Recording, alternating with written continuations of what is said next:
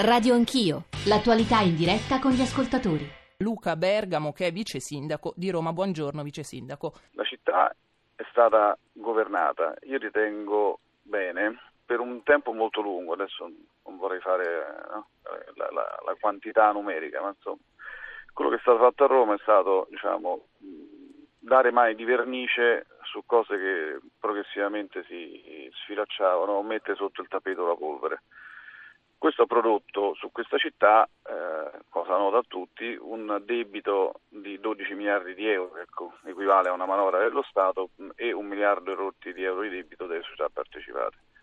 La scelta fatta dall'amministrazione Raggi, di cui no, io sono parte, è stata quella molto semplice di non eh, mettersi a dar mani di vernice, ma di cercare eh, di modificare strutturalmente, mm. Strutturalmente le condizioni che creano non solo quel debito, perché il debito è un problema, ma il problema è l'inefficienza che c'è dietro quel debito.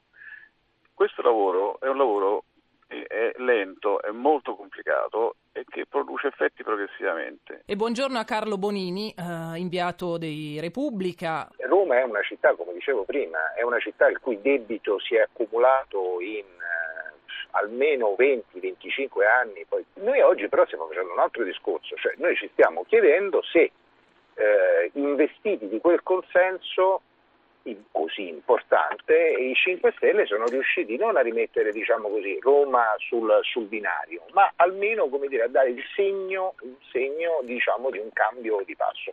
Mm. Purtroppo, io questo lo dico perché a Roma ci vivo, purtroppo questo non è accaduto mm. e continuare, ecco, io questo dico, continuare a negarlo non aiuta sicuramente la città. Carlo, velocissimamente ma, abbiamo... Ma non aiuta neanche i 5 Stelle, non so, non so abbiamo come, non so come qualche, po- po- pochi secondi. Appunto, la sindaca va verso il processo, il movimento si stringe a sua difesa, lei ribadisce la volontà di andare avanti. Costerà, io credo che eh, rischia di costare politicamente molto, perché il dato di quel processo è che la Raggi ha mentito.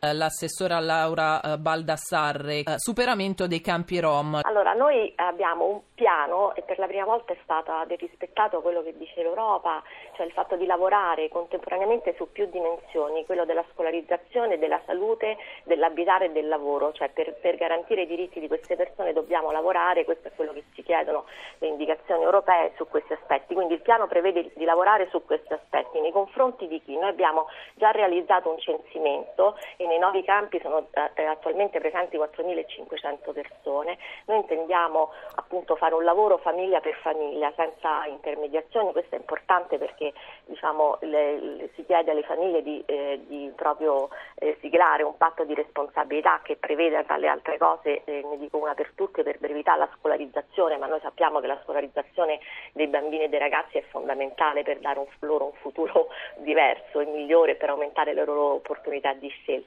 Quindi noi facciamo eh, una proposta alle famiglie per entrare in un percorso di legalità, questo verrà fatto chiaramente non a tutte le famiglie, nel senso alle famiglie che hanno bisogno eh, di, eh, un, di, di, un aiuto e, e diciamo, di un accompagnamento di Roma Capitale. Mm per appunto uscire dai campi perché poi le situazioni sono molto diverse. Cefisi, abbiamo parlato con l'assessore Baldassarre di questo progetto, l'ultimo progetto della Raggi sulla chiusura dei campi eh, Rom. Allora, innanzitutto ricordiamo che effettivamente sono stati segregati in questi, eh, in questi eh, campi, cosiddetti campi nomadi dove non, non abita nessun nomade. Quello che rimane a Roma adesso è una generazione particolare di Rom. Sono Rom che sono arrivati dai Balcani, quindi è vero che hanno un'origine non italiana, però è anche vero che ormai non possono tornare indietro. Non hanno per esempio più nessun documento jugoslavo, sono in condizioni di apolidia di fatto. Ah. Eh, sono in una situazione di limbo anche per questo sono in una situazione, per così dire, di illegalità obbligata. Però ci sono due vie per uscirne. Una via è la via di investire nell'integrazione, l'altra è la via della criminalità. Radio Anch'io.